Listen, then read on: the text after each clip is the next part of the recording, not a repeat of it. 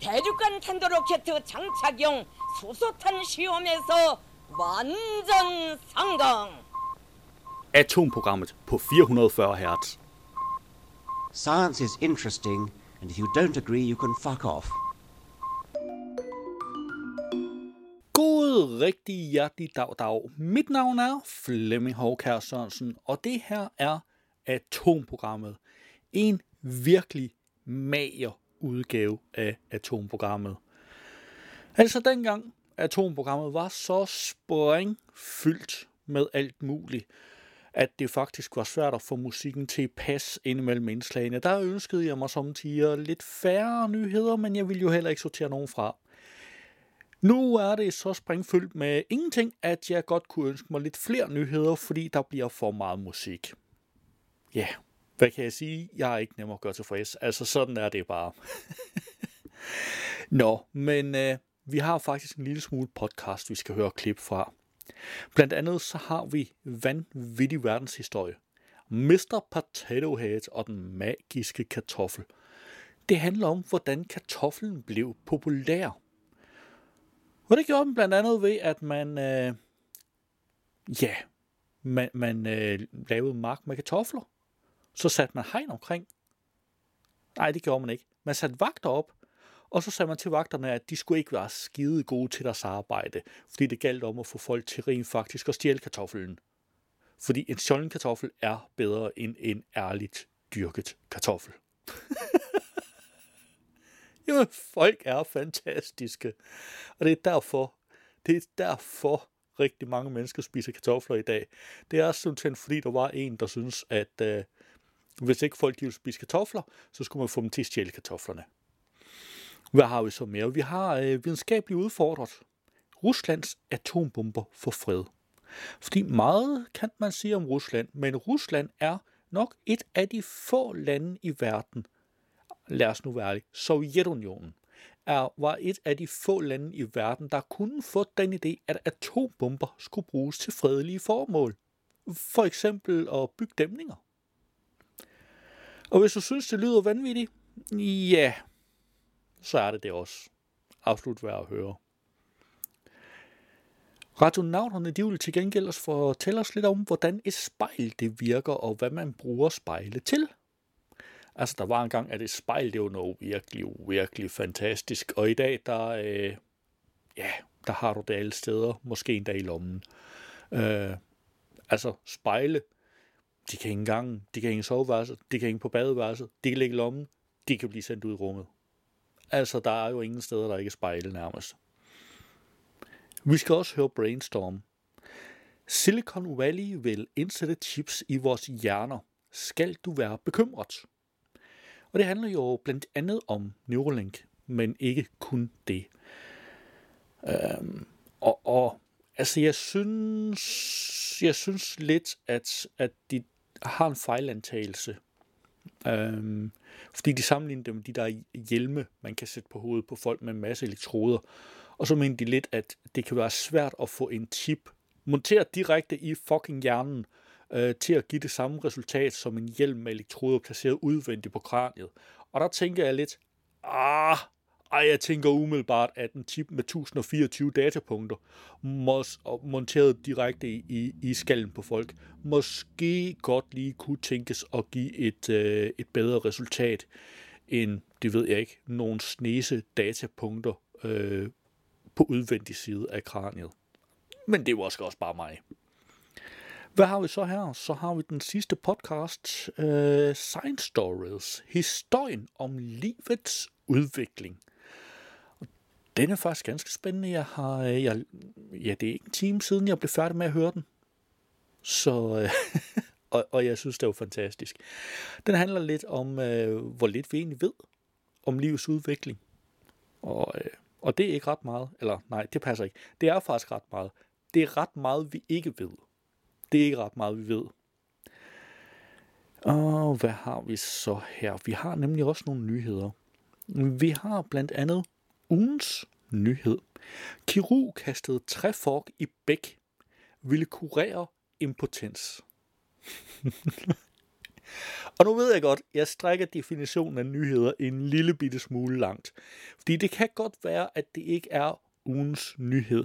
Det kan godt være, at det var 1600-tallets nyhed.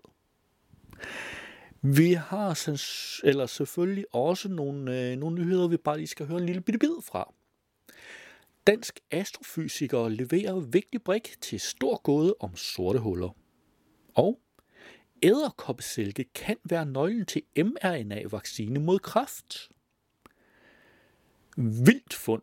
Elgammel sarkofag gemte sig under Notre Dame. Ny scanningsmetode kan afsløre skjult gravkammer i Keopspyramiden, hævder forskere. Og det er jo faktisk, øh, det var faktisk de nyheder, jeg havde den her gang. Det var godt nok ikke mange. Øhm, ja, en uges nyheder, så det ved jeg ikke, fire små nyheder, vi skal høre, øh, høre bid fra. Og så skal vi selvfølgelig runde det hele af med ugens nyhedsopdatering fra NASA. Men det er faktisk atomprogrammet for den her gang. Lad os kaste et hurtigt blik på, hvilke podcasts, der er dukket op i løbet af ugen. I denne uge er der en ny udgave af Videnskab.dk's Brainstorm podcast. Yeah, we're already we're already a, a cyborg in the sense that uh, that your phone and your computer are kind of an extension of you. Just low bandwidth input output. Exactly, it's just low bandwidth, um, particularly output. I mean, two thumbs basically. So how do we solve that problem? I think we've got to build a we've got to build an interface uh, that are able to read write from your brain. Of course, you know security is pretty important in this situation, to say the least. Um, I was going to say I'm not coming with. I'm keeping my brain air gapped. Yeah. Well, I think a lot of people will choose to do that.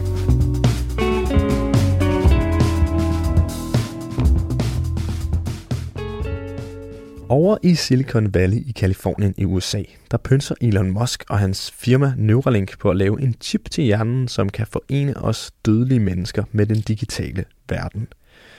Og som vi lige hørte i klippet her, der er fra en såkaldt talk under filmfestivalen South by Southwest tilbage i 2018, så er vi mennesker allerede en form for cyborgs. Vores telefoner og computere er forlængelser af os selv, men kommunikationen med den digitale verden går trods alt stadig igennem vores tommelfingre.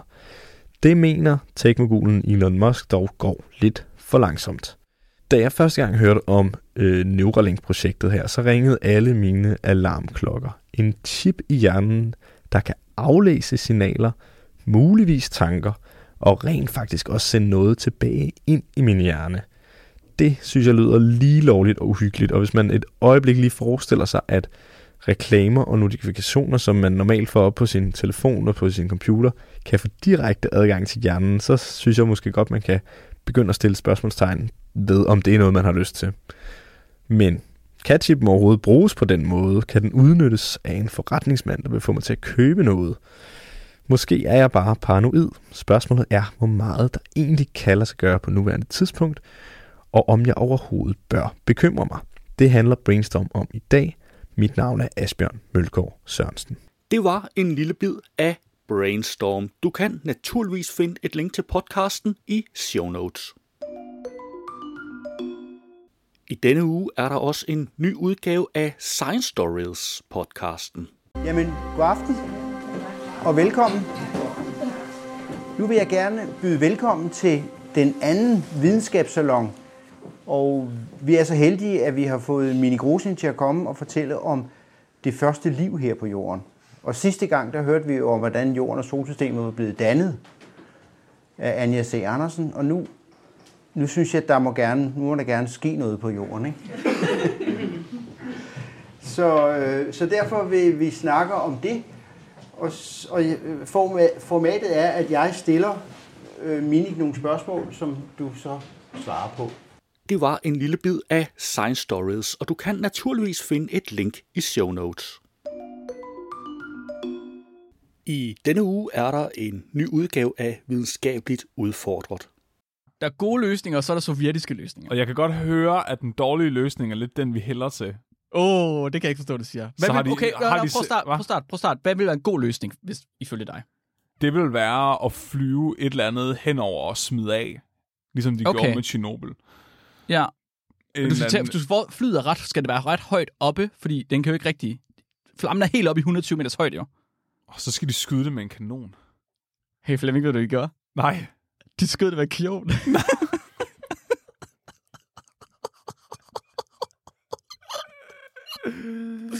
Men det ringer lige. Man står lige ude ved det her, det der gasflamme her, og så tænker man, kan jeg vide, hvem der kan gøre det her? Jeg, ved, jeg, ringer, jeg ringer sgu lige ind til militæret. Jeg tror, de er gode til det. Igor, Det er som om you must kill enemy number one of Moscow. It is fire. Det var et lille klip af Videnskabeligt Udfordret. Du kan finde et link i show notes. I denne uge er der en ny udgave af historiekomedy-podcasten Vanvittig Verdenshistorie. Nå, Peter, vi skal videre i teksten, fordi det er mig, der har historien med i dag. Og, øh, Det er det, ja.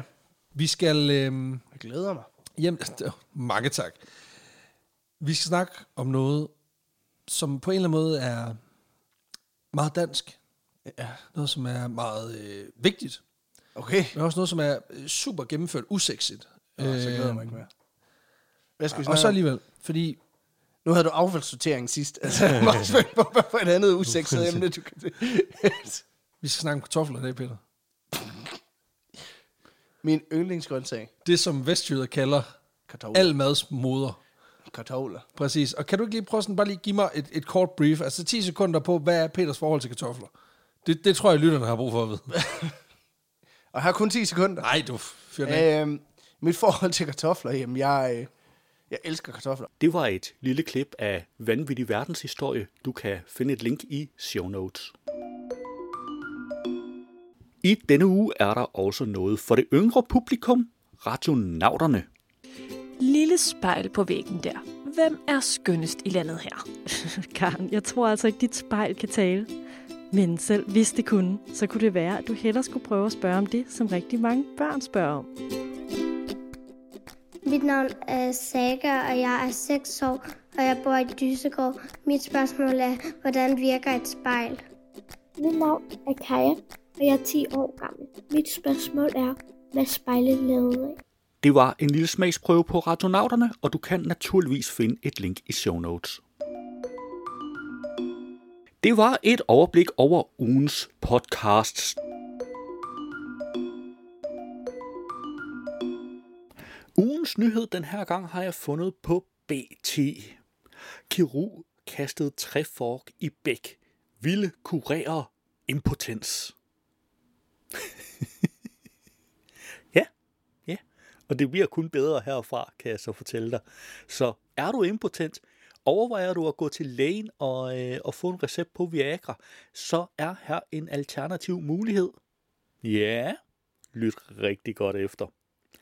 Videnskab er mange ting, og på BT fandt jeg nemlig den her om, hvad videnskab var i 1600-tallet.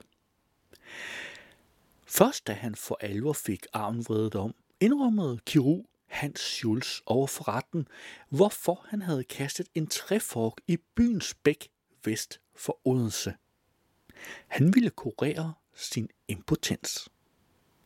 Året var 1617, og Hans Schulz var stillet for retten efter en borger i bækken havde fundet en træfork indgraveret med mystiske tegn og indleveret den til byens smedelag.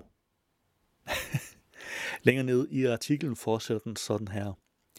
Heldigvis for Hans Jules havde han noget at hænge sin hat på. Han havde nemlig læst i et videnskabeligt værk af den anerkendte svejsiske læge Paracelsus, hvordan han kunne forbedre sin, im- sin potens. Ifølge videnskaben skulle han bare lave en træfork ud af jern fra en hestesko, han havde fundet på vejen. og, øh, og, og, og, og øh, længere øh, hen, så finder jeg den her fantastiske passage. Hvorvidt Hans Schulz fik forbedret sin potens ved hjælp af træforken, melder historien ikke noget om. Men det lykkedes ham ikke desto mindre at overbevise, overbevise retten om sin uskyld ved at henvise til videnskaben. Jeg synes, det er fantastisk med videnskab, der fortæller, at hvis du finder en øh, hestesko på vejen og smider den om til en træfork og smider den i vandet, øh, når øh, planeterne står på en lige linje, fordi det fremgår nemlig også af artiklen, hvis jeg husker rigtigt, så kan du forbedre din, øh, din potens. Jeg kunne godt tænke mig at se det studie lavet i dag. jeg mener, det vil, det vil blive en noget anderledes tur til lægen. Hej, kære læge. Øhm, jeg har lidt problemer med potensen. Nå, jamen nu skal du høre, høre her. Øhm, du skal bare ud og finde en hestesko på vejen. Så skal du smide den om til en træfork. Så når planeterne de står på, øh, på en lige linje, så smider du dem bare ud. Så skal det nok hjælpe. Kunne du forestille dig det? jeg mener, og kan man få udstedt en recept på, på hestesko? Jeg mener, der er jo ikke så mange heste på, på veje og gader og stræder mere, så risikoen for dig, eller sandsynligheden for, at der er en, der taber en sko, er altså ikke særlig stor. Du kommer til at skal lede jævnt længe. Øhm, og hvad nu, hvis du står og har behov for at forbedre potensen med det samme, men planeterne ikke lige står fuldstændig rigtigt før om lang tid? Altså, spørgsmålene er mange. Øhm, og svarene fra videnskaben tror jeg ikke, vi kan stole på. I hvert fald ikke i 1617. Men øh, hvis, du, hvis du synes, det der det lød for vanvittigt, så synes jeg absolut, at du skal klikke på linket i show notes, fordi det bliver kun bedre af at læse det hele. Og med bedre mener jeg mere vanvittigt. Lad os se på nogle af ugens nyheder. På videnskab.dk har jeg fundet. Dansk astrofysiker leverer vigtig brik til gåde om sorte huller. Et banebrydende studie. Sådan lyder det fra den danske astrofysiker Johan Samsing om et nyt studie om sorte huller, der er publiceret i Nature og som han selv er første forfatter på. Studiet viser nemlig, hvor og hvordan sorte huller mødes i universet og brager sammen. Og det giver den første mulige løsning på en spektakulær opdagelse af to kolliderede sorte huller, der fandt sted i 2019. Løsningen er fundet ved hjælp af tyngdebølger. Den indebærer et, et kaotisk trekantsdrama i en gigantisk gasskive og ændrer forståelsen af, hvordan sorte huller opfører sig. På ingeniøren har jeg fundet, æderkoppesælge kan være nøglen til mRNA-vaccine mod kræft. Proteinet P53 er en del af kroppens forsvar mod kræft. Det holder nemlig forskellige kræftformer fra døren ved at forhindre, at ødelagt DNA i vores celler udvikler sig til kræftceller.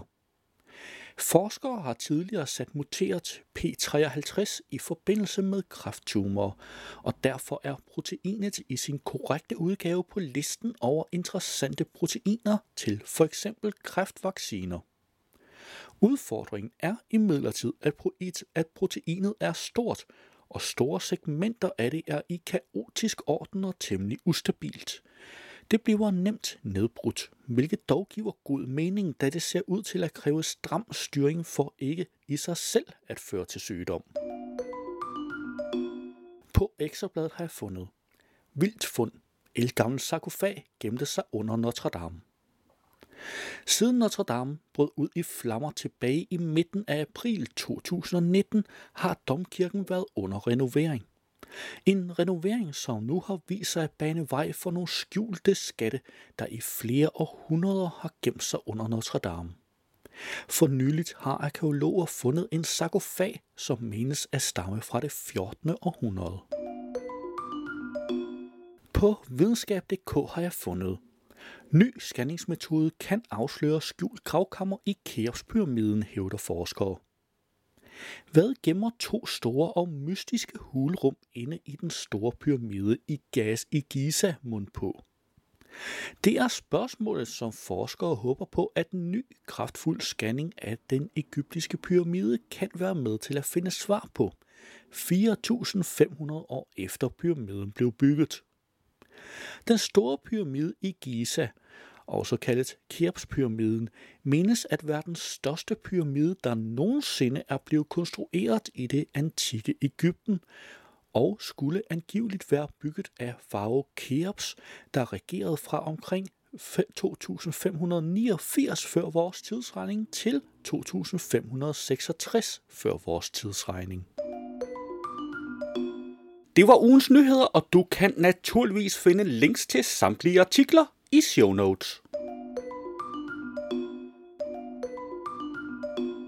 Hvis du havde hørt radioudgaven, så ville her være denne uges udgave af NASA's nyhedspodcast This Week at NASA, men den er ikke inkluderet i podcastudgaven af udsendelsen.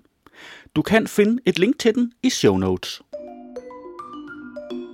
Det var atomprogrammet for denne gang. Du skal have tak, fordi du lyttede med, og vi lyttes ved næste gang. Atomprogrammet er hjemhørende på 440 Hz. Du kan finde mere på 440 Hz.net.